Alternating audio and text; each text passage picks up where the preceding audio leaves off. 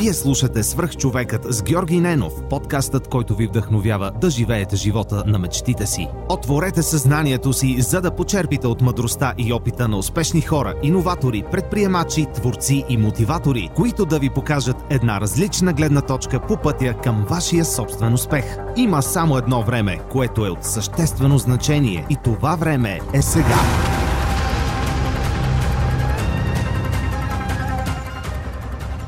Здравейте, вие слушате Свръхчовека с Георги Ненов. Днес ми гостуват моя приятел Радослав Рангелов, създател на Motivity.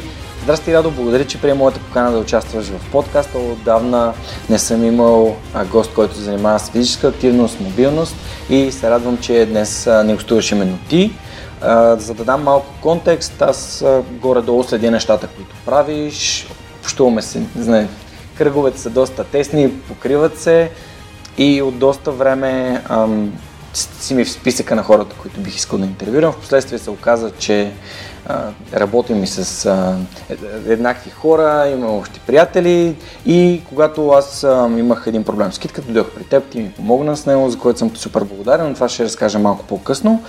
Моля те, разкажи на хората кой си ти и какво е мотивите. Здравейте на всички и благодаря за поканата, Жоро. Следя подкаста от доста време и наистина те поздравявам за това, което правиш, и за информацията, която споделяш, и стойността, която добавяш към хората. Казвам се Радослав, накратко всички ми казват Радо. Създател съм на Motivity, което е повече от физическото, и в пряк смисъл означава силата, мобилността да се движа, способността да се движа. Започнах Motivity преди около 2-3 години, но преди това дълго време съм се занимавал с спорт и движение, дори не помня кога съм започнал, още може би от дете. Играйки различни спортове, полупрофесионално като дете, след това и аматьорски цял живот, след което, като всички останали, повлечен от живота и от очакванията на родители и останали от обществото, започнах да работя в офис, но никога не съм спирал да се движа. И в един момент много естествено реших да превърна хобито си в основно занимание. И когато правиш нещата с желание, когато се развиваш и когато добавяш стойност, също както ти правиш, нещата се случват, правилните хора се намират. И лека по лека идеята започна да израства в нещо повече от само мен. В момента вече имаме екип от хора, работим с много различни компании, онлайн, офлайн, по всички възможни канали, които можем да достигнем до хората. И в най-общи линии е това. Като цяло гледам да постоянно да уча, от най-добрите в света, в сферата, в която се развивам. Било то за физическото, за емоционално, защото работата с хора е по-скоро психология, поне аз така мисля, и по-малко е всъщност нещо физическо, защото ако не можеш да достигнеш до човек, ако ще е най-добрият треньор и специалист да си, няма да има отклик от отсрещната страна. Така, може би ще излязат още неща в процеса, но с течение на въпросите, но в най-обща линия е това. Всъщност, понеже е много сходно, историята е много сходна на това как ти си създал, как си ходил на работа, работил си в офис. Дай да се върнем до гимназията, за да проследим пътя, в който решенията, които си взел, за да отидеш до корпоративния свят и после да го напуснеш. Както ти казах и по-рано, не помня кога започнах да се движа, да практикувам различни спортове, бойни изкуства, волейбол съм тренирал като дете, последствие съм играл с всякакви, аз съм ги броил може би над 10 различни спорта, и напоследък много си мисля върху това колко естествено се случва физическото ми развитие от дете и продължава в днешно време, защото като дете, поне ако говорим за цялостно физическо здраве и не за конкретен спорт, много вярвам в това, че трябва да има разнообразие и да имаш експожър до, в смисъл, излагане на към много различни спортови дисциплини, да има вариативност. Съм радостен, че съм минал през тези неща като тинейджър, което е изградило едно цялостно двигателна култура и разбиране. Впоследствие Минах през тежести и базовата сила, която вярвам, че всички трябва да имат, защото един излишък от сила ни прави здрави и ни дава възможността да правим това, което искаме с телата си. И в последствие минах към гимнастиката и мобилността, нещо с което се занимавам сега. И в момента, наравно с това, се подготвям за оригиналния маратон Атина, който ще е през ноември. И следва и тичането, въпреки че никога не съм бил физически склонен да бягам дълги разстояния, не съм от тези атлети, които са по-скоро към издръжливост, а към сила. Съм доволен, че от гледна точка на здраве, нещата следват някаква много ясна и правилна от моя гледна точка и моето разбиране за движението. Относно гимназията, много хора казват, че след като започнах да работя в офис, може би 10 години аз съм с образование финанси и първо работих в финансовия свят, после в аутсорс, близо 10 години, и има разбиране, че ако искаш да намериш страстта си, както много хора казват, или да работиш хобито си, трябва да се върнеш към тинейджърските години, защото тогава не си бил обременен от общество, от очаквания, от задължения, семейни или каквито да било други. И чисто да ти кажа честно, не съм мислил по темата, когато започнах да се занимавам с спорт и радикално направих промяната, но помня, че имаше несигурност, имаше страх, като всяко ново нещо, не знаеш дали ще можеш да си посрещнеш ежедневните нужди. Аз това го споделям на всички, не като хвалба, а просто като мотивация за другите хора, които не намират смелостта да го направят. Когато напуснах корпоративния свят, имах ипотека на 2 месеца, а жена ми беше бременна също във втория-третия месец. И аз тотално смених посоката, не знаейки докъде това ще доведе, но просто имайки много силна енергия, желание, страст да правя това, което правя, да се развивам и да помагам на хората. И в крайна сметка, дори 4-5 месеца по-късно, вече правех дохода, който имах от корпоративния свят, но вече, в смисъл, аз определях условията, дали работя повече или по-малко, това вече зависеше само от мен. И всъщност започна да става и доста по-удовлетворяващо, въпреки че работата е много повече. Тук каза нещо, което на мен ми е любимо, именно смелостта. Каква е ролята на смелостта според теб в това ние да се развиваме и да можем и да правим повече? Смелостта е нещо, което е умение, като много други неща, и смятам, че с времето може да се изгради, защото когато поемаш повече рискове и успяваш, смелостта започва да става нещо естествено. В смисъл, дори не мислиш за това. Аз винаги, като начина ми на мислене е било в някаква тежка ситуация или някаква ситуация, която трябва бързо да се вземе решение, много хора са по-скоро склонни да се оплакват или да се затварят или да униват, докато моят мозък винаги превключва на това как да реша проблема. И затова никога няма момент, в който да спра и да мисля, да се колебая, смел ли съм, не съм ли смел да го направя, да не го не направя. Много харесвам едно от правилата на Тим Ферис, който казва винаги да помислиш кое е най-лошото, което може да се случи. И всъщност, мислейки тогава, когато напусках офис, работата си, кое е най-лошото нещо, което може да се случи, е да не успея в това, което започвам, но за щастие има доста офис работи, които може да започне след това, така че нямаше много загуба. И другото хубаво е, в този момент конкретен е, че имам най-готината жена, която ме подкрепи и повярва, и сега, надявам се, също се гордея с нещата, които правя. Супер.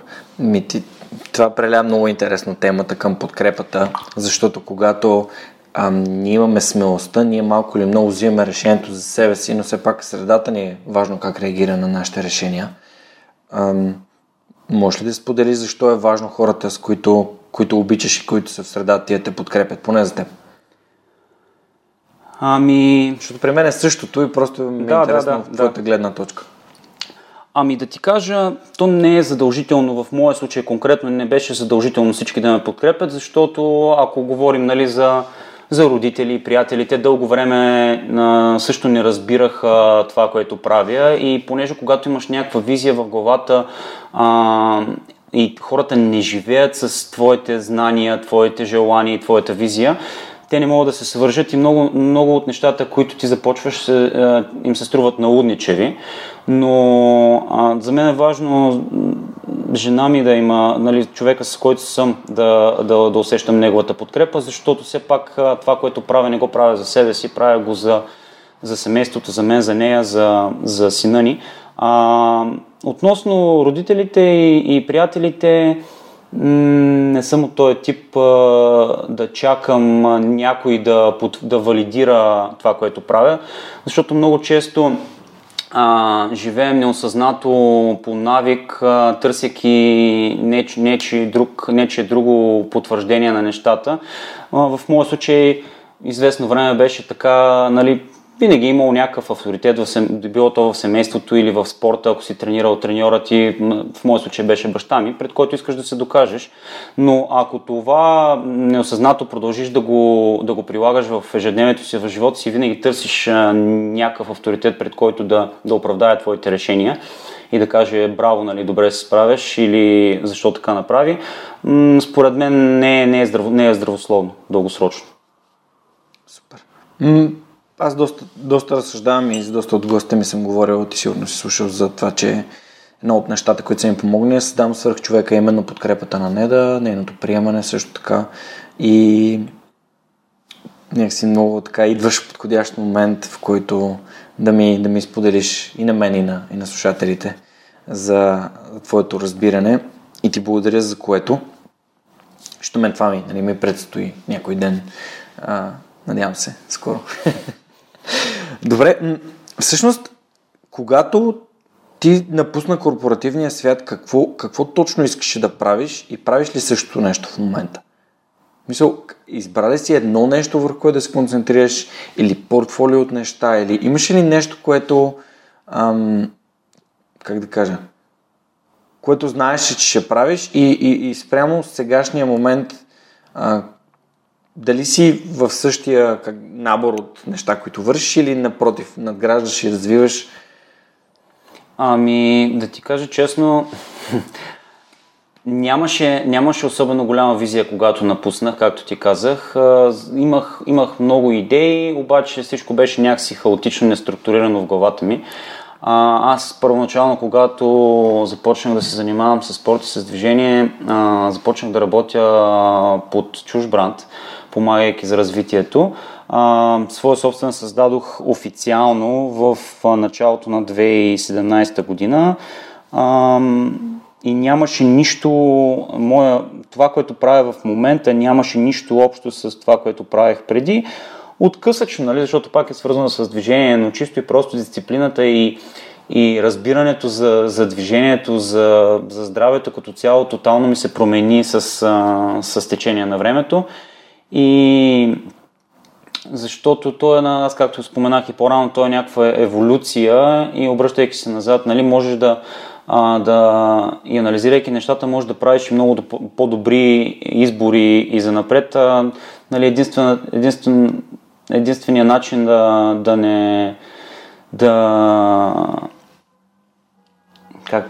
както бяха казали, не мога да се сетя, търся един цитат, но не мога да се сетя точно как беше, но в общи линии другото е цитата от Конфуций, който не напредва, всеки ден изостава. Тоест не можеш да разчиташ, че това, което правиш, е единственото и най-правилното нещо. Е хубаво винаги да надграждаш и да добавиш, защото аз обичам да казвам, че обичам да имам повече tools in the box, като работя с хората, в превод, да имам повече инструменти, защото всеки човек е различен и може да имам някаква цел, или човека да има някаква цел, но това, което знаеш, да не може да му помогне, затова е хубаво да имаш по-голям набор от неща, пак свързани с дисциплината, с която се занимаваш, но пак чисто и психологически, и двигателно. Затова уча от много хора и не се лимитирам до един авторитет, и то е гуруто. В смисъл, аз лично гледам да бягам от от това да съм гуру, от това да давам готови решения на хората, опитвам се да ги провокирам да мислят, както го правя я за себе си. И както ти казах, много често се случва, наскоро имах едно корпоративно събитие и няма да споменавам имена, да не стават излишни реклами, но една жена в края на събитието ме попита: добре, как да разбера хората, които да следвам и как да правя по-добри избори от гледна точка на това, на кой се доверявам. И аз си казах, че реално всичко е опит, нали? Не можеш сляпо да се довериш на който и да било, за каквото и да било. Но и просто споделих моята рецепта, че следвам някой човек определено време, мисля за себе си на базата на вече изградения опит, който е години, дали това резонира към настоящия момент с нещата, в които аз вярвам, и след което отивам и уча на място от него. И нейният отговор беше: да, ама то така, нали, година след година и то времето си минава. И аз, нали, в крайна сметка и казах, че когато търсиш знание, учителя или лектора, или няма значение, е човека, който е направил грешките, има опита и всъщност ти си плащаш цената, за да си спестиш всичката тая болка, всичките тия грешки. Така че или прекарваш времето, или според мен аз обичам да скъсявам времето и си плащам на хората, които абсолютно съм съгласен с теб. Не е проблем да споделяш марки, брандове и компании, с които работиш. Това ще даде конкретика и съответно не се безпокой. Ще се радвам даже да го направиш. И първо поздравление за компаниите, които са решили да инвестират в това, някой да дойде и да помогне на служителите им да бъдат по-здрави. Така че това би било много, много готино. Относно това за подлагането под съмнение, точно вчера аз от известно време пиша статии. Целта е да пиша 180 дни подред, 6 месеца подред, всеки ден статия. И вчерашната ми статия беше именно за това. Заглавието е: овце ли сме? Да, не. И то завършва с едно видео на National Geographic за една жена, която влиза в една чакалня и започва да звъни едно звънче, и когато звънне, хората всички стават и тя седи. И те стават втори път, трети път, и след третия път тя почва да става с тях, защото решава, че това е нормалното поведение на стадото. И във връзка с един пост, който Strong by Science бяха публикували във Facebook, ставаше въпрос там за за Herbalife, извинявам се. И Herbalife, чернодробна недостатъчност на някаква жена някъде по света. Възможно е Herbalife добавките да са причинили. Никой не казва категорично това е така. Нали? Използват се думи като възможно е, има такава вероятност и така нататък. И отдолу винаги се появяват такива защитници на каузата. Така наречените интернет Justice Warriors. И те започват да казват как ние сме заблудени, как Господ ще ни накаже и всички тези неща. И тя беше просто Дънин Крюгер в две изречения. Глупавият човек вярва на това, което чуе, умният вярва на това, което види. И всъщност това е Дънин Крюгер в две изречения. Защото ако вярваш на това, което виждаш или чуваш, или и виждаш и чуваш, а не допускаш, че може това да не е вярно, ти попадаш на мястото, за което ти говори току-що. Тоест ти попадаш в един балон на егото си, който ти казва: ти знаеш всичко, а допускането, че не знаеш всичко, всъщност ни прави по-щастливи, по-умни, по-осъзнати. Така че, нали, правейки препратка към твоята история, не е случайно, че го казваш днес. Ще се радвам хората да прочитат и статията. И аз съм написал: не казвам, че компанията е лоша, не казвам, че продуктите им са некачествени, не казвам, че е измама схема и така нататък. Казвам, че трябва да подлагаме всички на съмнение, най-вече тези, които казват, че знаят всичко, защото такива хора няма. Но започваме отвътре, т.е. подлагаме нас си на съмнение. Сигурен ли съм, че това, което казваме, така? Има ли начин да се провери това да не е така и така? И за това ти благодаря много, че го сподели. Мен ми е малко така тежи ми, че има хора, които още си мислят, че като им каже някой това е еди какво си, и те подвластни на неговия авторитет или на неговата униформа, или подвластни на общественото мнение, казват: да, той сигурно е прав. Затова имам и друга статия. Не отваряй тази книга, не прочетай тази книга за влиянието на Челдини. Там много лесно, като прочете човек влиянието на Челдини, разбира как му продават глупости, без изобщо той да е наясно, че го манипулират през цялото време. Между другото, пак препратка към това със стадото, че напоследък говоря доста често този разговор с различни хора, че много често и постоянно хората апелират и всички ти казват да бъди различен, нали, не дей да се отъждествяваш с общото, обаче в един момент, когато станеш различен, имаш тази смелост да си различен, почва да те заклеймяват като ауткаст или като по-точно, като луд, като отлъчник, да, и нали, защото вече си различен. И нали, малко self-fulfilling prophecy се получава. Да, така е, хората обичат да дават акъл на другите, но нека не забравяме, че в човешката природа ние сме социални животни. Ние си търсим групи, ние си търсим принадлежност. Търсим си принадлежност към Левски, към ЦСКА, към Младогорец, към Кобрата, към... Търсим си някъде в някаква кутийка, в която да влезем и да кажем ние сме тук, ние сме от тази компания, ние сме от онази компания, ние сме от Орифлейм, ние сме от Иван, ние сме от никъде си. И това създава, просто създава конфликт с другите. Нищо не пречи... Аз като потребител, за мен най-важно е да си купувам качествен продукт. Нищо не пречи на едната компания да има супер качествена паста за зъби, другата да има супер качествен крем за лице. Измислям си. Абсолютно. И нали, адекватността да можеш да кажеш как мога да разбера или как мога да проверя или как мога да тествам дали този протеин ми влияе по-добре или онзи или каквото и да е. Тази осъзнатост според мен е пътя напред. Да, и в тая връзка отново, като говорим за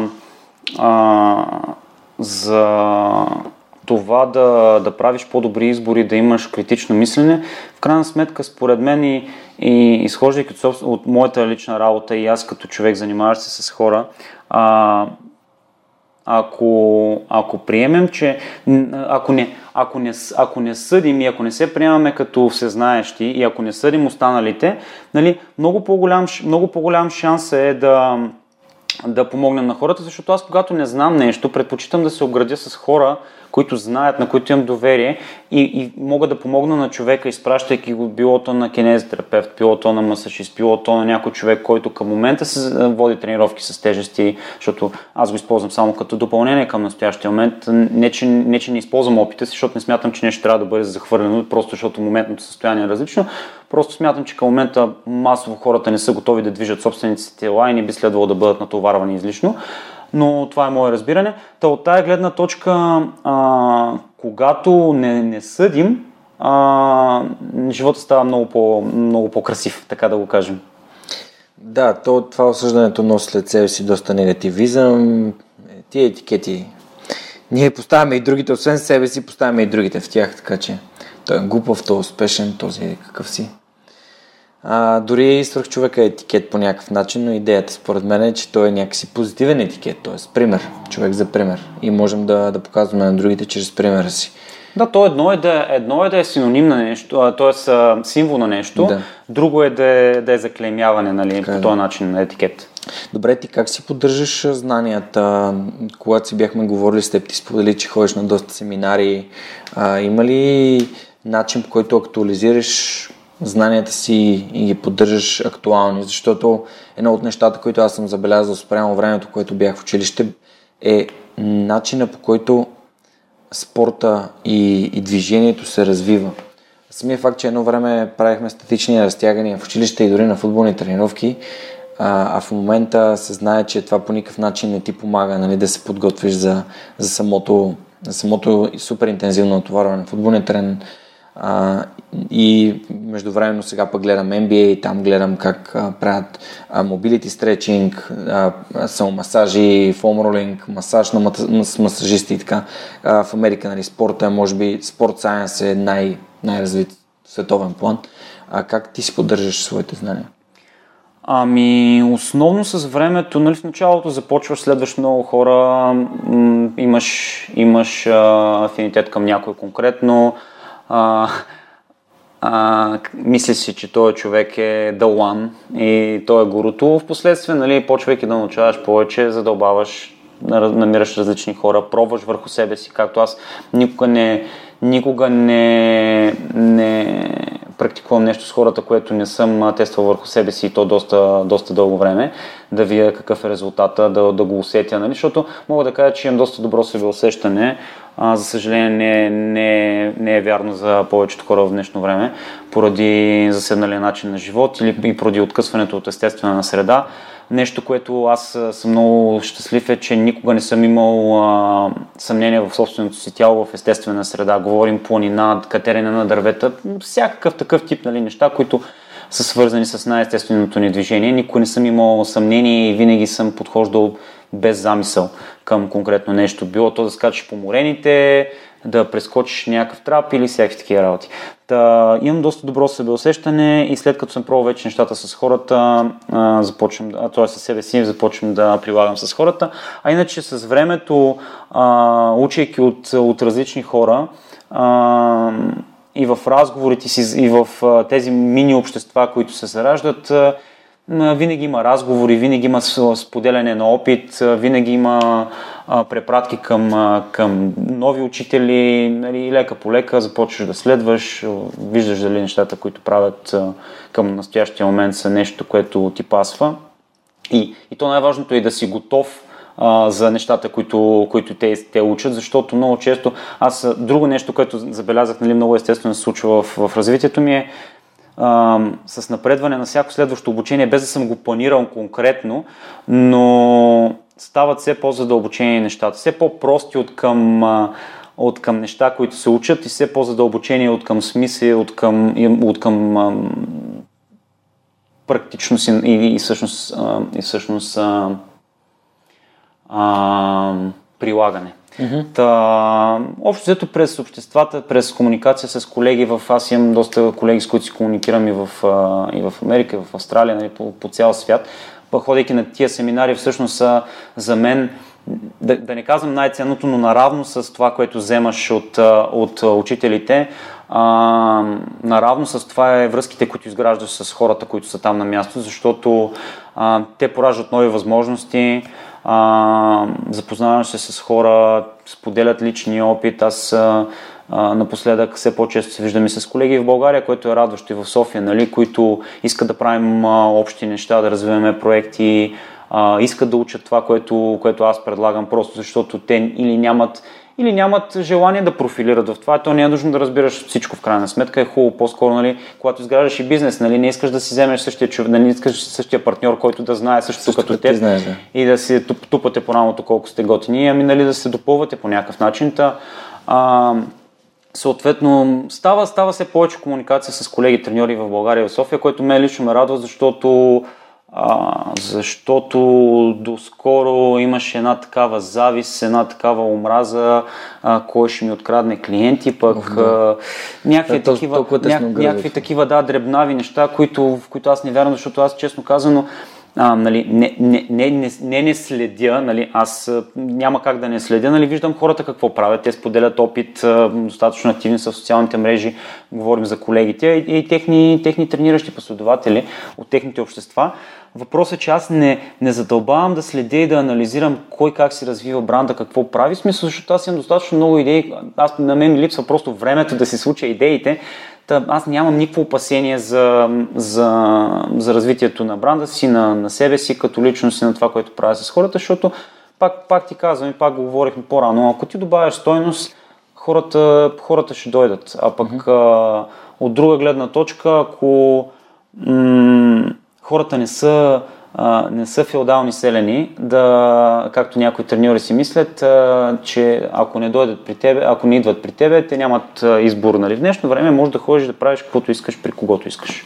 Така, да. И когато не си доволен, както казах преди малко, може да отидеш на друго място. Да, и да си доволен, ти можеш да искаш да направиш още 3 неща. Можеш да имаш време, желание, енергия да практикуваш 3 различни неща едновременно, както има някои от хората правят. Така че факт, да. Аз също си мисля как мога да си подобря, примерно, джиу-джитсуто, и то е един от вариантите е с йога.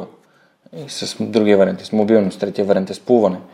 За да имам и повече анаеробни възможности да дишам, да мога да си контролирам и дишането по-добре и съответно да се отпускам повече и така. Но това са си неща, които аз си разсъждавам, но фокуса ми в момента е върху самото джиу-джитсу, което е основен в момента ми е основния източник на активна физическа дейност. Между другото нещо, което вчера имах подобен случай, не си ми задава въпроса, но аз малко ще си размишлявам по темата, което каза, нали, за да ти помогне едното, трябва да правя йога или трябва да правя нещо друго.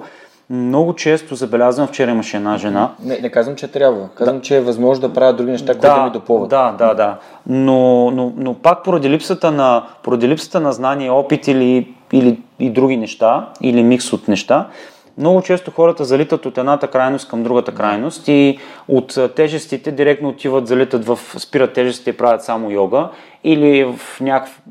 По-често е това, отколкото обратното, нали, от йога към тежестите, но съм забелязал, че всъщност хората, ако малко позадълбаят и всъщност наистина почват да изпълват със смисъл съдържанието на слушай тялото си, ще осъзнаят, че на тези, които правят йога, всъщност им трябва другото и обратно, но те не го разбират и просто заклемяват едното, другото, третото, защото те се отъждествяват като аз съм това, аз съм другото. И всъщност е хубаво да има микс от неща според различните цели. Аз не изключвам нито една дисциплина, нито един начин на трениране. Винаги казвам на хората, се задават въпроса защо. Нали? Защото когато тренираш с тежести да съм силен, за кое? Да отидеш и да седнеш на стола за още 10 часа на следващия ден, нали? Или имаш някакво физическо усилие, което трябва да случваш в ежедневието си, или да съм гъвкав, за какво? Нали? Защото пък прекомерната гъвкавост без контрол също не е най-желателна. Така че ето тези въпроси се опитвам да провокирам хората да си самозадават. Да, ето аз ти дадох контекст, нали? И аз обичам да казвам, че контекстът определя верния отговор. Отивам на джуджицу и съответно в моята глава въпрос е какво ми трябва, за да съм по-добър, за да се развивам по-добре, за да мога да изпълнявам движенията и техниките. Трябват ми сила, трябват ми гъвкавост и съответно ми трябва повторение и упражнение на нещата, които трябва да правя. И това са ми трите фундаментални неща. И едното и почивка, разбира се. Тая почивка, тя може да е сауна, може да е масаж, може да е регулярен сън. И си казвам, окей, къде е ми куца? И аз имам добра структура за човек, който занимава с джуджито според мен, просто защото имам дълги граници, имам добра мобилност. И това се дължи на факта, че и тренировките с лифтолифт, които съм правил за последните 5 години, там не е, нали, само помпане на мускули, там си имам мобилност, имам си разтягания. Те са ми помогнали да мога да си вкарам крака, докато, примерно, или да направя рало, което е, нали, да си качиш краката зад главата, нещо, което не много хората, които работят на 10-12 часови офисни работи, могат да направят, и това си някаква сила, която искам да развивам, и за да я развия повече, съответно търси начини, но фокуса в момента е върху най-важното нещо, и то е да ходя, да посещавам, да трупам знания, пък вече когато ми липсва нещо, мога да кажа, окей, тук сега мога да добавя. Така че абсолютно съм фен на това, което ти казваш, трябва да има контекст. Това е като с книгите. Четеш супер много нон-фикшън. Какви книги четеш? За бизнес, за маркетинг. Окей, добре, имаш ли проблем в живота си? Свързан с психология, чети психология. Чети психология, ще намери си проблема и после търси книга за следващия проблем. Аз в момента се опитвам да правя това. Чета автобиографични книги, който им някакъв проблем, чета точно конкретни книги, свързани с този проблем. А сега започнах картографирането на идеи, на издателство Локус, и съм съвсем в началото, тъй като започнах да разсъждавам как мога да си записвам нещата, за да си ги проследявам и да си ги визуализирам по-добре, така че да не ги губя, защото аз съм много хаотичен. Имат ми много идеи, много неща, които трябва да направя. Знаеш какво да развиваш собствена практика. Между другото, две неща, които ми идват спонтанно от гледна точка на записването. Аз скоро също започнах да работя по това, защото когато са много идеите и когато се чувстваш... не знам, честно казано, прекия превод буквалния на overwhelmed, ама когато си... Зарит. Това е хубава българска дума. Когато имаш повече неща и идеи от времето за случване, трябва да приоритизираш и в крайна сметка, нали, и от гледна точка на удовлетвореност или от гледна точка на монетаризация, нали, ако развиваш бизнес, което ти носи по-добър return on investment.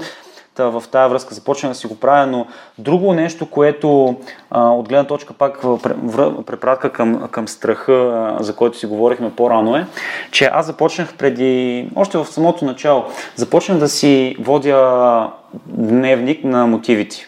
Кръстих си го Motivity Way. Всъщност това е Всяко едно събитие, всяка една среща с човек, всяко едно обучение, какво води след себе си. В смисъл, и става някакъв такъв логически път, както Стив Джобс казва, connecting the dots backward.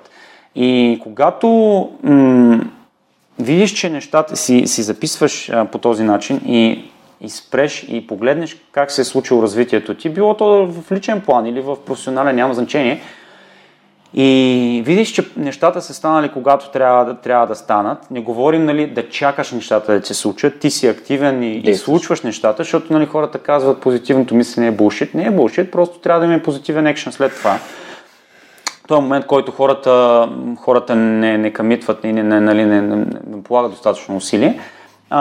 Когато видиш, че нещата се случват по нормалния, по естествения им ред, ти си много по-спокоен за бъдещето, че всичко ще е наред. В смисъл, всичко ще се случи. Просто продължи да правиш нещата и следват естествения си ход. Да, абсолютно съм съгласен.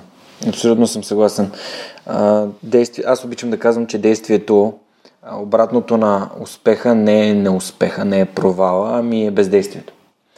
И даже тази сутрин имах среща с мои приятели от моята среда, на които аз много се възхищавам, успешни предприемачи, с които общувам. И там един от тях даде много як цитат на Уинстън Чърчил за успеха, питали го какво е успеха, и той е казал да съхраниш мотивацията си между различните неуспехи. Да. Продължиш със същия ентусиазъм след всеки неуспех. Да, продължиш със същия ентусиазъм след всеки неуспех. Така че ние по-скоро от неуспехите се учим, но някои хора се обезсърчават по някаква причина. Аз лично не си спомням последния път, в който съм се обезсърчил от нещо. Може би задното салто. Но аз не се обезсърчих. По-скоро се възмутих на това, че стратегията ми не беше правилна, но ще го довърши. Да, и пак във връзка с нещата, които правим аз и екипа ми, те изискват много дългосрочна стратегия, много време за случването, защото човешката адаптацията на тялото не е процес, който може да кажеш, или умението, ако щеш, нали, на научаване на стойка, на ръце, на някакво, нали, друго силово движение със собствено тегло, е нещо, което можеш да кажеш, давам си срок 3 месеца и това ще го постигна. Нали. Много индивидуално, много са различни стресовите фактори и всички други неща. И много често хората идват с един огромен ентусиазъм. Има такива хора, идват с огромен ентусиазъм и казват, искам да направя това за колко си време, нали, подскачат. И идват 2-3 пъти и повече не ги виждаш, нали, защото има е тая емоция, има този ентусиазъм, но мотивацията трае до едно известно време и после остава работата, която трябва да свършиш. И тук, когато ни идват неуспехите, всъщност, аз честно казвам, не използвам неуспех, не използвам тая дума и като цяло мисленето ми не тече в тая насока, а по-скоро е опит. В смисъл, опитваш го, не става, добре, какво трябва да се промени или на какво ме научи това нещо. Нали? А не да си дърпаш косата и да се вайкаш, че нещо не ставало, или да се досваш сам на себе си, защото знаеш, че трябва да... Сега в момента, нали, едно от нещата, които се опитвам да науча, стойка на една ръка. Доста трудоемък и дълъг процес. Но има дни, в които тренировката ми е супер, много съм доволен. Има дни, в които нищо не се получава, все едно, че никога не съм го опитвал.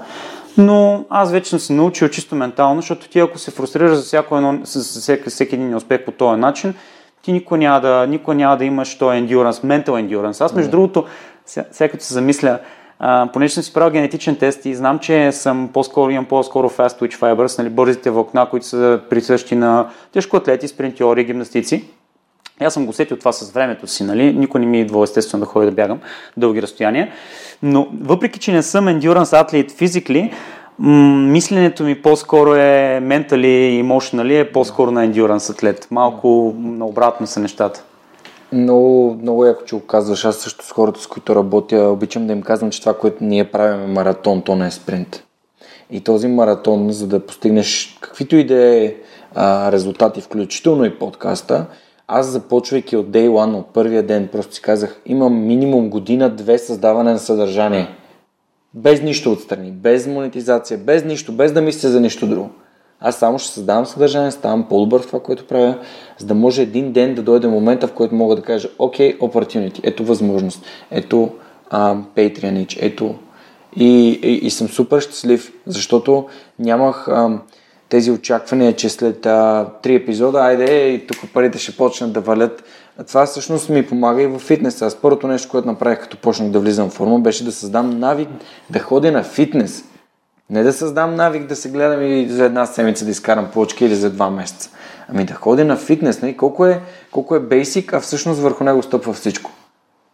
Основното, нали, да отида в залата, да си направя загрявката, да се настроя ментално, нали, че да спра телефона, да се концентрирам върху това как усещам тялото си, мускулите си, уморен ли съм, за да си знам въпроса, окей, нямам енергия, ял ли съм, пил ли съм вода. Всички тези неща, тази обратна връзка с мозъка и тялото да си я създам, и сега като съм си я научил, знам, примерно тренирам, боли ме врата, окей, ще отива по-рано, ще загрея врата, ще се опитам да наблегна там на кълбета напред, кълбета назад, рало, там има и доста такива минавания през врата в джуджитото, защото общо взето някой обикновено или ти мачкаш някой, или някой те мачка тебе. И може да си on the giving end and on the receiving end. И така, всъщност съм си изградил тези базови неща, които всъщност ми помагат сега, когато някой в предизвикателството каже, много ми е трудно, аз не мога да се справям, кажа, чакай сега. Гледам се на кантара, от 3 дни съм само с 100 грама надолу и аз му казвам, чакай сега. Ти се мериш, ние сме на ден 5, ти вече 3 дни се мериш и не виждаш резултат. Резултатите ще дойдат, обаче спри да се мериш. Не спри да се създаваш стрес допълнителен. Не нямаш нужда от него. Просто пазви нещата, които съм ти казал, и ще видиш, че нещата ще се случат. Така че абсолютно съм съгласен с това, което ти казвам. Кажи ми, моля те, нали, понеже почна да говориш за стойките за ръце, кажи ми какво някакси конкретно да ми дадеш неща, които помагате на хората да правят. Преди да отговоря на въпроса ти, пак ще се върна, защото смятам, че е важно на това хората се задават въпроса защо, и наистина то не че има грешна цел, но някои цели според мен са по-възнаграждаващи в дългосрочен план. Говорейки за издръжливостта, аз се опитах да се... Нали, причината да се регистрирам за Атинския маратон тая година е до някъде спонтанна, до някъде да се започна, нали, с тази идея, да се предизвикам ментално. Защото аз знам, че физически мога да го издържа, нямам никакво съмнение. Преди 3 години, 4 години, 2015 година не бях карал колело 10 години. Преди обаче карах много километри ежедневно, понеже съм от Русе, придвижах се в града с колелото, хващахме се с приятели, карахме по 50-100 км в едната посока и се връщахме обратно. Вечер обядвахме в някое село, в някое там заведение и се връщахме обратно. И това беше ежедневие. Но офиса, София, различна среда, спрях да карам колело. 10 години не бях карал колело. Качих се на колело с твърда вилка, което имам, защото нямаше да си купя конкретно колело за Витоша 600, и завърших Витоша 600 за 12 часа. За някой не е постижение, завършват го за 4 най-добрите. Аз просто го направих за себе си. От тогава колелото не е... Номера от Витоша 600 все още е закачен на колелото и още не е излизало. Може би сега ще се промени с това, че малкият почне да кара и да караме заедно семейно. Но беше по-скоро ментално предизвикателство. И започвайки да бягам, започнах да следвам една жена, която се казва Хелън Хол, която е англичанка и е учител по бягане от 40 години. Отколко се занимава, нали, с преподаване, не съм сигурен. И почнах да чета нейната книга, която се казва Иван Уидиши Узон, която прилага много от знанията, научени от един от моите ментори, Гари Уорд, свързани с анатомията на тялото, скелетната структура, стъпала и подреждане на тялото. Тя започна да говори за това как трябва да намираш наслада в нещата, които правиш. И аз всъщност започнах да осъзнавам, че не. Бягането само по себе си не е било проблема. Проблема е монотонността в бягането. И започнах да бягам в парка на различни места, да разнообразявам пътеките, да ми е непознато, нали, да нямам готова стратегия, сега трябва да завъртя кръгчета. Затова и, нали, да въртиш на стадион за мен е чисто и просто самоубийство, нали, някакво ментално. Започнах да обръщам внимание на това, започнах да обръщам внимание на структурата, на усещането на различните части от тялото си в бягането. Когато се фокусираш върху всъщност подобряване на себе си, през движението, което правиш, а не да избягам тия километри или да завърша този маратон. И всъщност нещата стават по-различни, поне от моята перспектива за движение, нали, знанията, които имам. Така че ето пак целта се промени изведнъж от искам да завърша маратон, за да се предизвикам, мина за това как мога да стана по-добър, защото това също е умение, като с всяко друго умение, за което ще говорим сега, нали, с стойки на ръце и с останалите неща. Съгласен съм. Та, много е важно, нали, целта да е ясна, дефинирана, да е някаква, която наистина да има смисъл, по-дълбока, нещо, което ще отнеме време, за да те научи да станеш по-добър. Да, сега ще го илюстрирам с един пример, мисля, че поправи ме, ако не съм те разбрал правилно. Това е като да кажеш, искам да имам пари и да зададеш въпроса защо. Защото искам да пътувам. Защо искаш да пътуваш? Защото ми носи удоволствие да познавам нови култури и да виждам нови светове. Да влезеш дълбоко в защото. Защо искам да съм здрав? Защо искаш да съм здрав? Защото искам да съм пример на децата си, искам да си игра с тях. Искам да... Какво искаш? Какво е по-дълбокото от това? Искам 1 милион долара. Философията, която всъщност основателите на Toyota на времето са практикували в производствения процес, е 5-те защо. В смисъл дълбочина, да, 5 пъти защо, докато не стигнем до причината защо. Да. И те са го въвели това, доколкото се сещам, беше във връзка с някакви проблеми, които се случват чисто в производствено ниво. Било то да за самата кола, или някой или има някакъв трудова злополука, или нещо от този род. Това в Дали стартъп на Ерик Рис ли беше описано? Някъде мисля, че съм учил аз отделни неща за по темата, okay. Не е конкретно към стартъп средите, но да. Та обратно на въпроса за стойките на ръце и за нещата, които учим хората. Да, кажи, какво е мотивите, защото до сега си говорим така едно, нали, не говорим конкретно какво правите за това. Добре, кажи какви хора идват при вас и какво им помагате да направят. Това може би ще... При нас, общо взето, демографията на хората е 25-45 хора, работеше в офиси, или хора, които като цяло обичат движението, умръзнаме да практикуват, да речем, тежести или йога или нещо друго, чисто и просто любопитство. Голяма част от хората, за съжаление, са такива, които имат някаква контузия, някакъв проблем двигателен.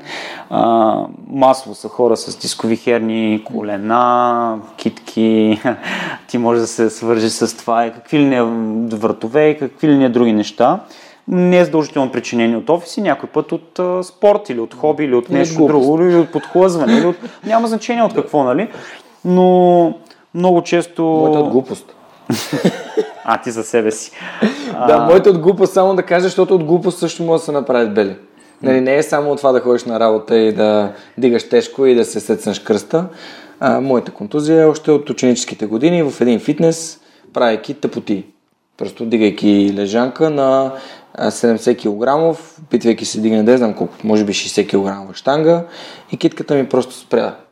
Не, просто нямам предразположен съм към това да имам, просто имам по-слаби китки наистина и не съм им обръщал внимание.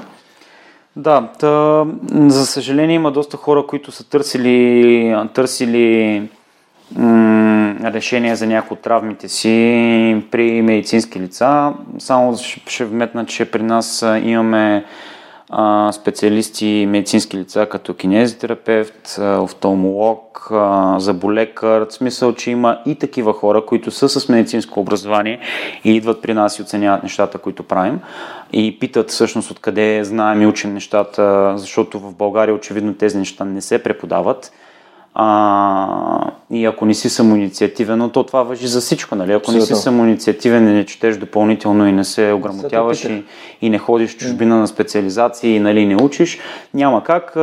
Още няма да забравя Валя, която е кинезитерапевт и преподавател в медицински колеж, с която работим доста често, както ти казах, че си изграждам мрежа от хора, на които имам доверие, когато аз не мога чисто мануално и, нали, да помогна на някой човек. Много често диагнозата е най-съща, като отидат хората при нея и обяснят. Много често аз знам какво имат нужда, просто не ми е в професията да ръчно да работя с хората. Нали, минават през Валята. Още тя в началото ме попита къде, човек с 20 и кусор години опит, ме попита къде ги учиш тия неща, защото тук не ги преподават. Тя си казва в чужбина. Даваше ни много пари за 2-3 дена или колкото е обучението, с всичките му там свързани разходи. и учиш и после се връщаш, защото ти обикновено хората вярват, че като си изкарал, любимото ми е хора как се снимат с сертификати на завършени семинари и курсове, защото това им дава, нали, в очите на хората, това им дава кредибилити, нали, да, авторитет някакъв. А всъщност това е един лист хартия, ти за тия два дена дори не можеш да почнеш да осмисляш нещата, които са ти преподали и цялата тази информация да обработиш. Съгласен. Аз миналата година бях на 4 обучения, то доста дълбоки, и тази година си казах, че чисто от към такъв тип дълбочина няма да ходя на нищо. Просто ще оставя времето да мине, да го преработя върху себе си, да го опитам с много от хората, да вляза дълбоко, и следващата година пак ще си намеря следващото предизвикателство, следващото нещо, което искам да надградя. Те идват хора много, които не са намерили решение по стандартния метод при медицински лица. Много често, за съжаление, ще режем или ще пиеш хапчето. Това е нещо, което много ме дразни. Извинявай, че трябва да те прекъсна тук. Това, че ние лекуваме симптома, всъщност не работим за превенция. Така е, да. Ето, примерно вчера имах случай, едно момиче, с което тренираме, тя идва на групови занимания, поиска да се видим индивидуално, защото има проблем с лаката, който е от доста време, правила разни упражнения по препоръка на физиотерапевт, дали са временен резултат, но пак се обажда. И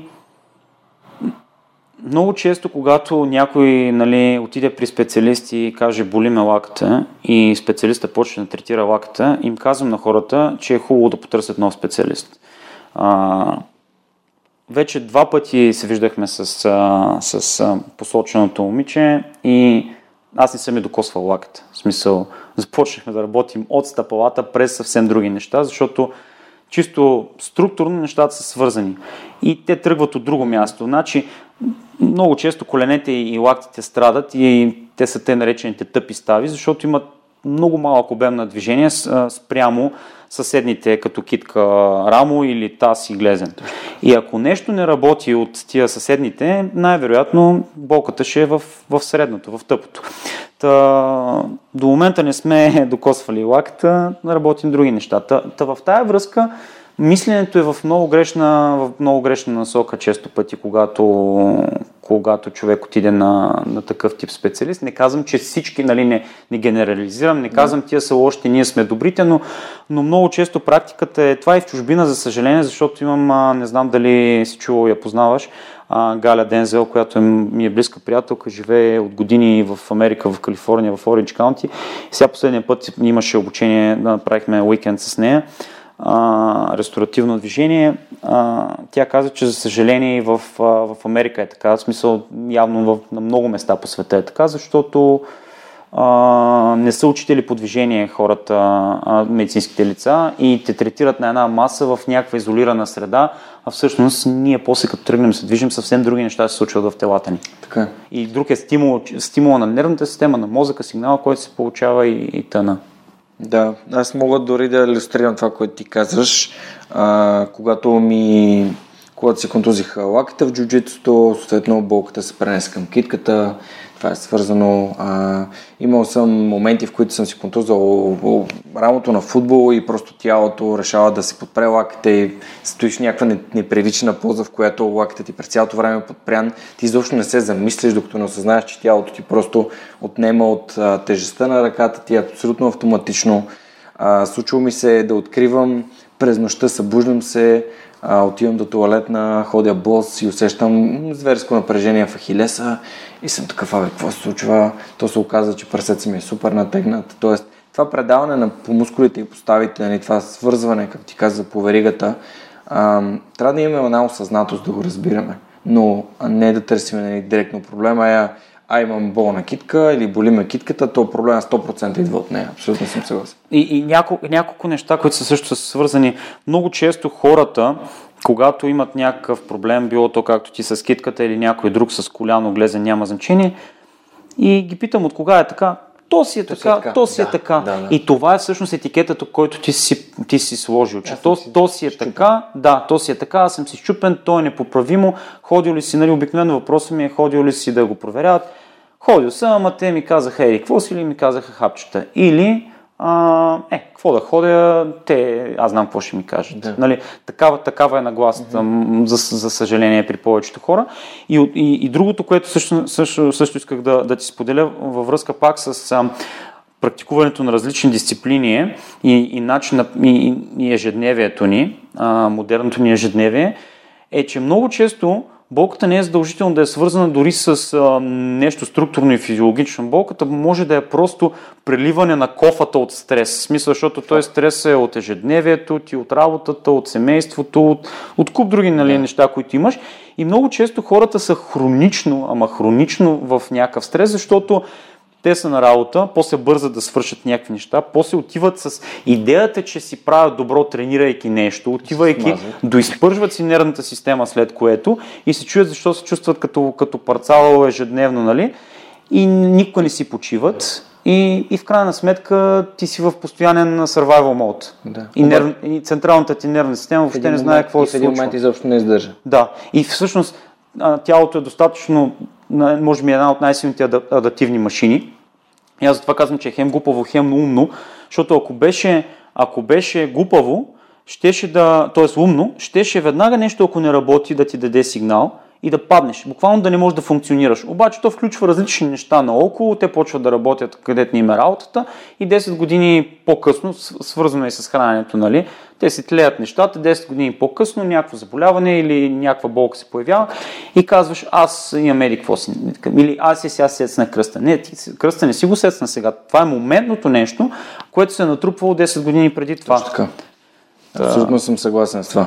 Но пак отчасти, може би, то сигнала тялото го дава, въпросът е пак дали го чуваме, защото ние до толкова сме се изолирали, пак това, което си говорихме с да имаш време да спреш, да помислиш, да си усетиш тялото. Много хора в днешно време не обичат да им е скучно, не обичат да прекарат време със себе си, търсят забавлението или дори да си екстроверт човек, да обичаш да си сред хора, пак е хубаво да си отделяш някакво време, в което да било то да собствените си мисли, да си усетиш тялото, да успокоиш малко.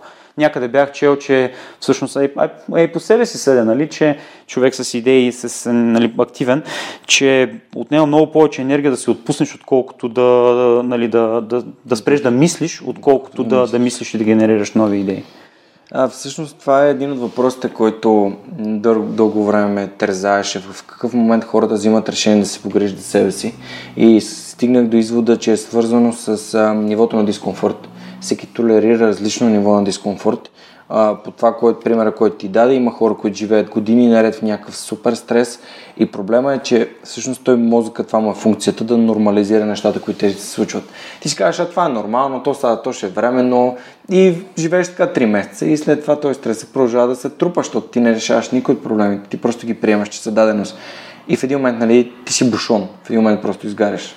Някои хора изгарят с заболяване, други изгарят с депресия, с всякакви неща могат да ти случат. Просто никой не знае какво може да ти случи от този стрес. Вместо да кажеш, чакай сега, аз не искам да живея така, не искам да имам този стрес, какво да направя? Как да живея по-добре? Как да медитирам, да си лягам по-рано, да си изключа скапаната телевизия? Аз примерно нямам телевизия, имам телевизор, имам HDMI кабел, имам и компютър, но нямам телевизия. Не искам да гледам телевизия. Мисля, това е тъпо. Защото да не прозвучи като извинение, но всъщност аз 10 години нямах телевизия вкъщи и преди година и нещо, може би жена ми взе телевизор и има регистрация в Netflix.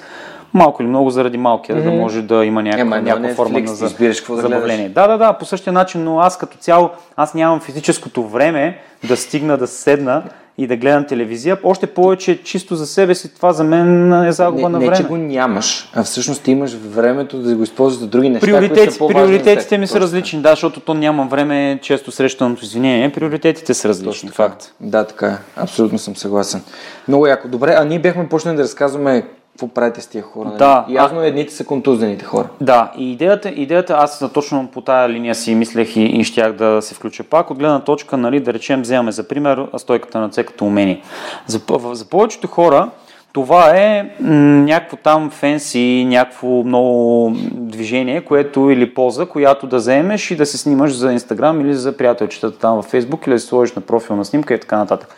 Обаче, ако се замислиш, аз между другото не съм от хората, които пробвал съм, може би не съм попадал и на добър учител, но не съм от хората, които ще седнат и ще медитират. По-скоро ще прекарам време със себе си, в главата си, но не по начина с медитация. Но казвам на хората, че за мен реално стойката на ръце е активна медитация, защото ти докато си в позицията нямаш много избор да мислиш за какво ще ядеш после или кой какво те е досъл, просто трябва да си в това, което правиш. И изхождайки само от едно такова умение, толкова може да означава. Може да означава, имам гъвкави силни китки, за да ми понесат цялата тежест, нали, наобратно. Може да означава, лактите ми са достатъчно силни, за да не ме болят като се обърна. Може да означава, имам подвижността, мобилността и силата на раменете, за да не поддържа в тази позиция. Имам достатъчно добър контрол на таза си и на коремната мускулатура, за да знам къде е в пространството. Имам добро усещане за това къде са ми крайниците спрямо от тялото в пространството, в обърнат, нали, в нещо неестествено като стойката на ръце. Тоест, може да означава адски много неща. Обаче хората, като го погледнат това и си казват, нали, на мен това не ми трябва. Аз не казвам, че има хора, които идват да тренират при нас. Едно момче, което Сава, който от години се занимава с различни спортове, супер активен, ходи на лека атлетика и тежести е дигал и сноуборд кара, нали, много неща, който казва, има проблем с мобилността в раменете и гъвкавостта и казва, мен стойката на ръце като умение най-малко ме интересува. Мен ме интересува това как се чувстват раменете ми и тялото ми като правя неща, защото то е подготовка, нали, не е изведнъж обръщаме се и всички стоим и сме супер, нали, майстори на стойки на ръце. Има да си подготвиш раменете да се адаптират, нали, някакъв препорък, има си всички останали свързани елементи. Та, има и такива хора, които самото умение не ги интересува. Интересува ги да се чувстват по-добре. Движението да им помага да се чувстват по-добре. Както ти споменах с бягането, нали, и тая моя конкретна цел в случая. Тия просто неща като цяло ти дават, мога ли да контролирам тялото си. Забелязал съм като цяло, че хората, когато имат пак влизаме до някакси свързани с самодисциплината, защото когато отиваш и тренираш с тежести, като те натисне нещо, било то дали е тежест или нещо в ежедневието, първичната ти реакция е да противодействаш. Ти искаш да се изправиш от тежък лек, нали? Не искаш да те затисне. Да, обаче имаш някакъв външен стимул, който те натиска. Обаче гравитацията не е достатъчно силен стимул за някои хора и ние реално колабираме от гравитацията. Ние, ако мускулите ни работят, за да ни поддържат костната структура, ние буквално ще пропаднем надолу, ще ни се разгуби скелета. Та в тая връзка хората не са научени да създават напрежение със собственото си тяло. И това е, нали, това показва липсата на контрол в много от тия бодилейт нещата, нали, със собствено тегло.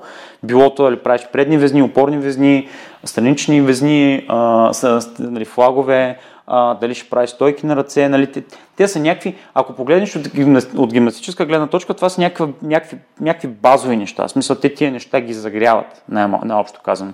Само, че ние като възрастни хора използваме всичките тия елементи за подобряване на движението. В смисъл, при нас не правим салта, сложни неща на хълки. Използваме хълките в най-базовата им част, за да можем да помогнем на хората. В крайна сметка, ако някой има подготовката, желанието и на това ниво да опита по-сложни неща, ние не го спираме. Въпросът е, че рядко се намира такъв човек, който по безопасен начин да се учи някакво движение. Защото много често идват с ентусиазма, идвайки от други дисциплини, тренирайки, нали, със съзнанието и егото, че аз мога, обаче много бързо биват приземявани, защото това е съвсем различно. Най-силните обикновено, които идват при нас, страдат най-много. Било то от кросфит, щанги или някакви неща. Защото те имат някакви други дефицити, там са свикнали да правят много обеми, много бързо. Ние нещата ги правим точно обратното. Много бавност, много осъзнатост, много качество на движение. Защото в мозъка ти, ако можеш да го правиш бавно, това е добър сигнал, имаш контрол, това е добър сигнал, че можеш да го правиш. Защото минавайки бързо през нещата, чисто неврологично нямаш време да го усетиш. Да, така е, съгласен съм. Това е като хората, които са приемат черен колан по карате и отиват на джуджицу и страдат най-много. Да, въпрос е обаче, като дойдеш със съзнанието на не знам нищо. Аз много често ми се случва, ходил съм на други тренировки и в групов формат с други треньори, дори да някой път да не съм съгласен с нещата, аз изпълнявам някои от нещата и не давам коментари, не казвам аз знам повече или нали, не се включвам това защо. Нали, задавам въпросите някой път, аз това го казвам и на хората да задават въпроси защо правим нещо, нали, ако тренират с други хора, защото това провокира, едно научават повече, друго показва всъщност знанията и авторитета на този човек, защо всъщност той те кара да го правиш това, защото така някой му е казал на някакъв семинар, дето са му дали един сертификат или има някаква конкретна идея зад нещата. Нали, когато някой ми каже, на мен са ми казвали да го прави еди кое си, еди как си, аз им казвам, да, обаче сега искам да го направим така, защото еди какво си. Няма правилно и грешно движение, има такова за конкретната цел и има такова тялото ти, готово ли е да понесе натоварването. Правилно и грешно е доста субективно понятие. Абсолютно съм съгласен. Добре, много яко си поговорихме за... Дай да направим един списък с нещата, които помагате на хората да правите. Стойки на ръце, везни, флагове, набиране на халки. Да, подобряване на движението на ставите, гъвкавост и реално мобилността всъщност е контрол на обема на движение. Най-просто казано, ако се обърнеш отзад и искаш да вземеш нещо с ръка от задната седалка, което е тежко, имаш ли сила в тая позиция, тренирал ли си тая позиция или не? Най-просто нещо от ежедневието. Супер. Аз, както винаги всеки епизод, слагам линк към социалните профили на теб, на моя гост и на нещата, с които занимават, така че ако нашите слушатели проявяват интерес, могат да ги намерят в инфото към епизода. Една от любимите ми теми, ние вече 2 книги споменахме, е темата за книгите. Има ли книги, които са ти помогнали много и били ги книги и ресурси, да кажем, защото наскоро не да ми направи забележка, казвам, хората имат и подкасти и супер много неща могат да споделят, що ги караш само да споделят с книги, казвам, добре, ще го допълним. Та, има ли книги и други ресурси, които са ти били полезни и би искал да повече хора да са прочели или поне така да се ограмотят от тях? Ами аз също като тебе, както си говорихме по-рано, обичам да чета биографии, защото някой беше казал, че всъщност това е даунлоудваш за няколко часа 20-30 години опит на някой човек и реално така си скъсяваш, нали, пътя, научаваш идеи. Не помня всъщност кой го беше казал. Възможно и да е Тони Робинс. Защото скоро гледах нещо с него по темата. Ми дай любимите. Чета доста автобиографии, чета неща пак психология, предимно нонфикшн. Така да ти кажа, няма някоя конкретна книга, която в момента или списък от книги, които да изпъкват. Аз много харесвам, не знам дали си попадал на Тай Лопес, дали знаеш кой е. Да, знам. Много харесвам нещо, което той казва и дълго време се чувствах някаква вина, ако не завърши някаква книга, почвайки от началото до край. Обаче много често книгите следват, имат някаква основна идея и после другото е пълнеш. Много рядко, нали, има плътност през цялата книга. И много харесвам това, което казва, да вземаш от различни книги small nuggets, в смисъл, нали, малки парченца. И дори да няма прочетеш, да оставиш тая книга и да оставиш нещата да се поразбъркат малко в главата си и да намерят смисъл. В момента мога да ти кажа, чета на Джеки Чан биографията. Доста интересно, познавайки като човек от екрана, в смисъл, доста интересни неща научавам. И другата книга, която в момента чета, е свързана с бягането, е, аз споменах вече, Иван Уидиши Узон на Хелен. Има ли други любими биографии? Други любими биографии. Ричард Брансън. Ричард Брансън и ще ти кажа ще ти кажа защо. Защото нещо, което ще се опитам аз да също така да възпитам в сина ми, е това да опитва и да го подкрепям в опитите му, дори от ранна детска възраст, за да усети, да разбере, че неуспеха не е страшно и нали, имаш винаги следващото нещо, което можеш да опиташ.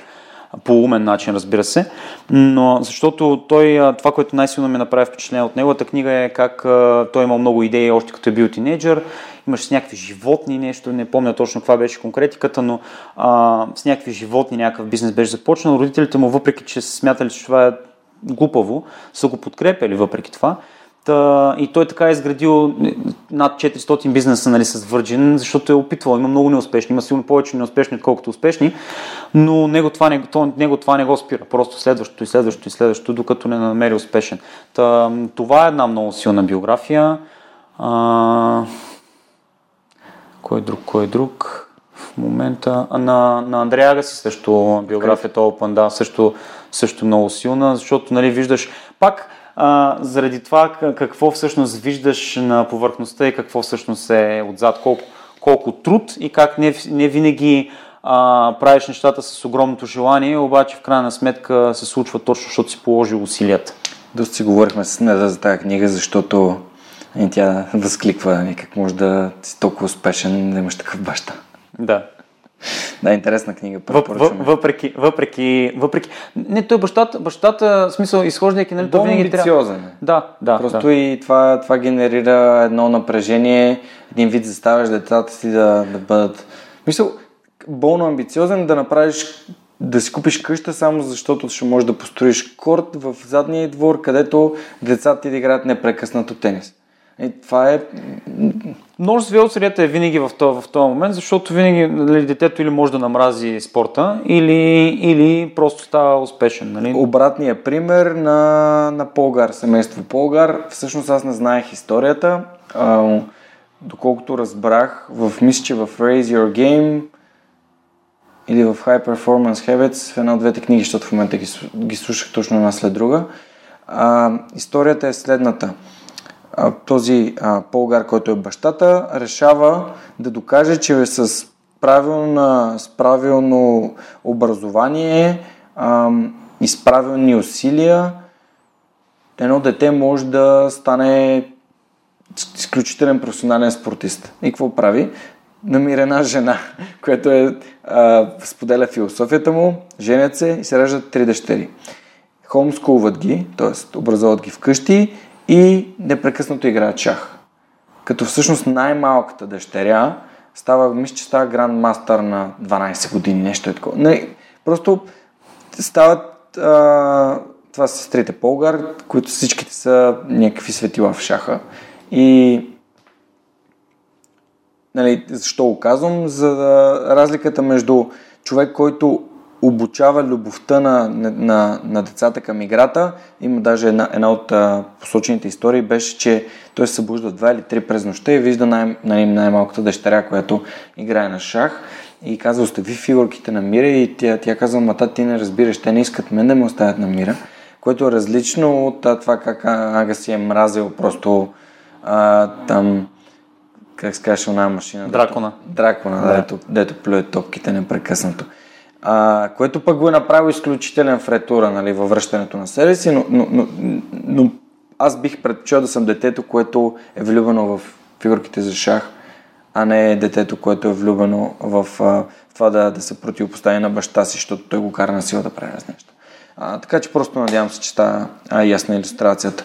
Ами, Ицо от тук-там говори за открито, даже се снимахме с нея, така че... на рождение ми ден ми подариха биографията на Коби Брайант, която малко ще почака, защото има доста книги, които чакат преди нея, но аз също съм огромен фен на биографичните книги, няколко пъти вече съм говорил за тях, последните, които съм чел, можем после да продължим, за да не ги повтаряме едни и същи книги и съответно да пълним списъка с препоръчените книги, с едни и същи книги, и то само, защото аз ги споменавам всеки епизод.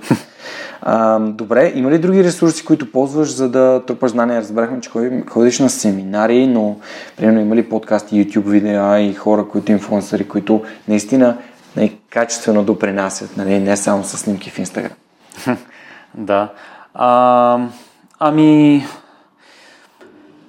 Опитвам се, за съжаление, чисто времево съм много ограничен. Да. Така, че се опитвам, и за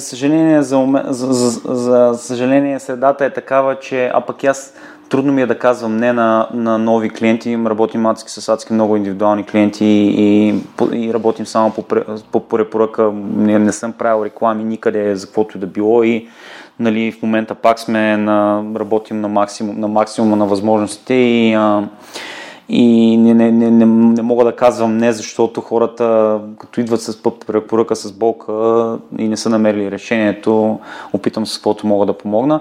Та, в тая връзка, нали, гледам откъсъчни неща, ползвам различни... Аз съм много по-скоро visual learner и през видеа и през такъв тип съдържание, нали, през видео най-много уча и като цяло гледам да слушам подкасти и книги и в движение в колата, в метрото и така. Но основно от книги и видеа. Супер. Много як разговор си направихме днес с теб. Наближаваме финала му и аз трябва да ти задам най-важния въпрос. Ако можеш да се върнеш назад към себе си, към 18 годишната версия на Радо, каква информация би му дал и какво би му казал?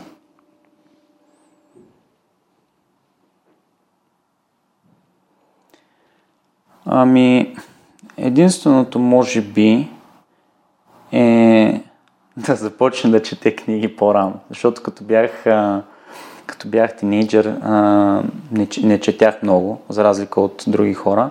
И всъщност това към самоусъвършенстването и към self-development и всичките тия книги и информация, нали, то отчасти не сме имали достъпи до такива неща преди толкова време, но сам по някакъв начин се зароди интереса и желанието. Нямаше някой ментор или човек, който да ми подскаже. Дори нямам спомен как започна всичко, но определено повече четене и повече интерес в тази насока. А понеже сега използва пак думата ментор, да те питам, каква е ролята на ментора в твоя живот? Защото вече два пъти каза за Гари Уорд. За Гари Уорд, да. За Гари Уорд, след това пак го използва и аз тогава не хванах контекстуално да те питам, но ето сега използвам момента. Вярвам, аз както ти казах, нали, един вид, ако щеш да платиш на някой за знание, този човек като авторитет, нали, той под една или друга форма ти е ментор, няма значение за колко дълго, нали, защото ако имаш човек, който дълго време те насочва, нали, човек, който е 10, 15, 20 години по-напред от теб в... Било то в физически аспект или по някаква друга тема, бизнес или нещо друго, нали, това е едно, но много малко хора имат достъп до такъв човек. Аз като цяло повечето хора, от които уча, са дистанционно, защото са хора от чужбина. Тоест, много вярвам в това и пак, както ти казах, не вярвам, че има само един ментор. Той по същия начин, сещам се за една история на Тай Лопес, в която, нали, казва, че е отишъл при един човек и му казва: искам да бъда ментор, да работя за тебе, да безплатно, да бъдеш мой ментор. Да бъдеш мой ментор, нали? И той е казал, всъщност беше питал дядо си, и понеже бил най-умният човек, който познавал, и казал: дядо, как да намеря ментор? И той казал: няма да ти стигне само един, тоест всеки един. Нали, аз вярвам, че ние сме учители и ученици, т.е. може да намериш много, много, много учители в обкръжението си, и нали, навън, така че много вярвам в това. Без да се натрапва думата ментор, в смисъл, без да е целенасочено, защото всъщност опита е... Аз също, хората до някъде, с които работя, също може да се каже, че са ментори, защото научаваш неща от тях, нали, с които ставаш по-добър, а ти реално през това как те се движат, провокират твоето мислене, ставаш по-добър, трупаш опит, така че те са един вид ментори, ако се замислиш. Няма да забравя Тишо Станев, моят приятел, е един от моите ментори. Всъщност беше казал, че един от неговите ментори е неговата дъщеря, която в момента е на 13, дори още като е била съвсем малка. Той е задавал интересни въпроси, просто е следял как тя мисли, опитвал се да вземе гледни точки.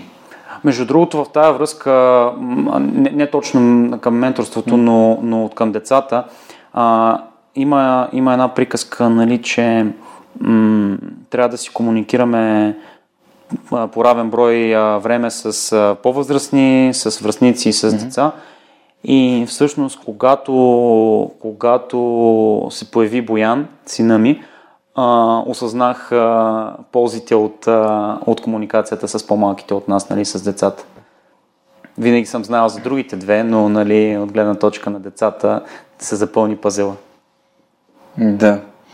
Аз наскоро го бях срещнал някъде. То е като система. Plus equal minus се казва. За хора, човек, който е над твоето ниво, човек, от който можеш да учиш, човек, който е на твоето ниво, човек, с който можеш да опитваш и с който можеш да се предизвиквате един друг и да се къмпит, да се съревновавате. И човек, който е под твоето ниво, един вид човек, който учи от теб, ти на него му обясняваш. Така вникваш много повече в дълбочина и дори в джуджуто се опитвам да го правя, показвайки на хората, които грешките, които аз съм допускал и те, когато ги допускат, им ги обяснявам според мен защо се получава така и така някакси успявам да навържа знанието си и практиката в някаква синергия, разбирайки какво правя и обяснявайки го на другите. Да, между другото много важно това, което каза за обясняването и за хора, които учат от тебе. Айнщайн казва, че ако не можеш да го обясниш с едно изречение, не го разбираш. Нали? Аз вярвам в простотата и всъщност един добър пак начин, сега така ми изкристализира, нали, хората, когато питат как да намеря ментор и как да намеря човек, от който да уча, може ли да обяснява просто сложните неща? В смисъл, мен това ме... Защото последното обучение, на което бях в Z-Health е за приложна неврология, applied neurology. Човек с 25 години опит, който има академични титли и всякакви други неща, но говореше по толкова достъпен, толкова разбираем начин на хора, които нищо не разбират. Нали, ние бяхме хора, треньори, медицински лица и други в Германия, но говореше по такъв начин и по толкова достъпен, че ти да можеш нещо, което ти казва, да го приложиш веднага и да видиш реалната полза. Без да те затрупва с фактология, с сложни термини и така нататък. Супер. Много ти благодаря, че стана свръхчовек, че се включи в подкаста. Нямам търпение да разберем обратна връзка от хората, които слушат. Надявам се да ми изпратят съобщение или имейл, ако поискат, или ако имат нужда от някакъв контакт, да ми пишат, за да ги свържа с теб. Знаете какво ще ви кажа сега. Ще ви кажа: замете си идея, адаптирайте я към себе си и действайте. Това беше всичко от нас за тази седмица. Благодаря още един път на Радо, че се включи, и до скоро. Чао! Този епизод достигна до вас благодарение на усилията на екипа и подкрепата на дарителите на свръхчовека. Автор и водещ Георги Ненов, аудиообработка Радослав Радоев, креатив Анелия Пейчева, маркетинг Ана Мария Ангелова и Георги Ненов, консултант Неда Борисова и хората, които ежемесечно инвестират в свръхчовека. А това са Александър Гиновски, Александър Куманов, Ангел Георгиев, Асен Цветков, Борислав Дончев, Борислав Сандев, Боряна Георгиева, Даниил Петков, Даниел Гошев, Евелина Костадинова, Галин Стефанов, Георги Малчев, Християн Стоилков, Христо Христов, Христо Бакалов, Иван Белчев, Иван Игнатов, Ивайло Янков, Йордан Димитров, Юлиана Андреева, Камен Стойков, Кирил Юнаков, Константин Спасов, Коста Атанасов, Християн Михайлов, Лиляна Берон, Любо Киров, Маргарита Троанска, Мария Дилова, Мартин Ангелов, Мартин Петков, Мартина Георгиева, Мила Боги, Миро Желещев, Мирослав Филков, Мирослав Моравски, Нетко Христов, Никола Томов, Николай Василев, Павлина Андонова Иванова, Павлина Маринова, Пламен Иванов, Радислав Данев, Радослав Георгиев, Райко Гаргов, Румен Митев, Силвина Фурнаджиева, Симона Дакова, Синди Стефанова, Стани Цветанова, Теодора Георгиева, Тодор Петков, Яна Петрова, Яни Живко Тодоров, Атанас Атанасов, Бисер Вълов, Георги Генов, Георги Йорданов, Даниел Гочев, Деница Димитрова, Ели Спасова, Ивелин Стефанов, Надежда Гешева, Невена Пеева Тодорова, Николай Маринов, Пламенка Матева, Цветелина Тотева и Катерина Апостолова. Благодаря ви, приятели! До следващия епизод на Свръхчовека с Георги Ненов.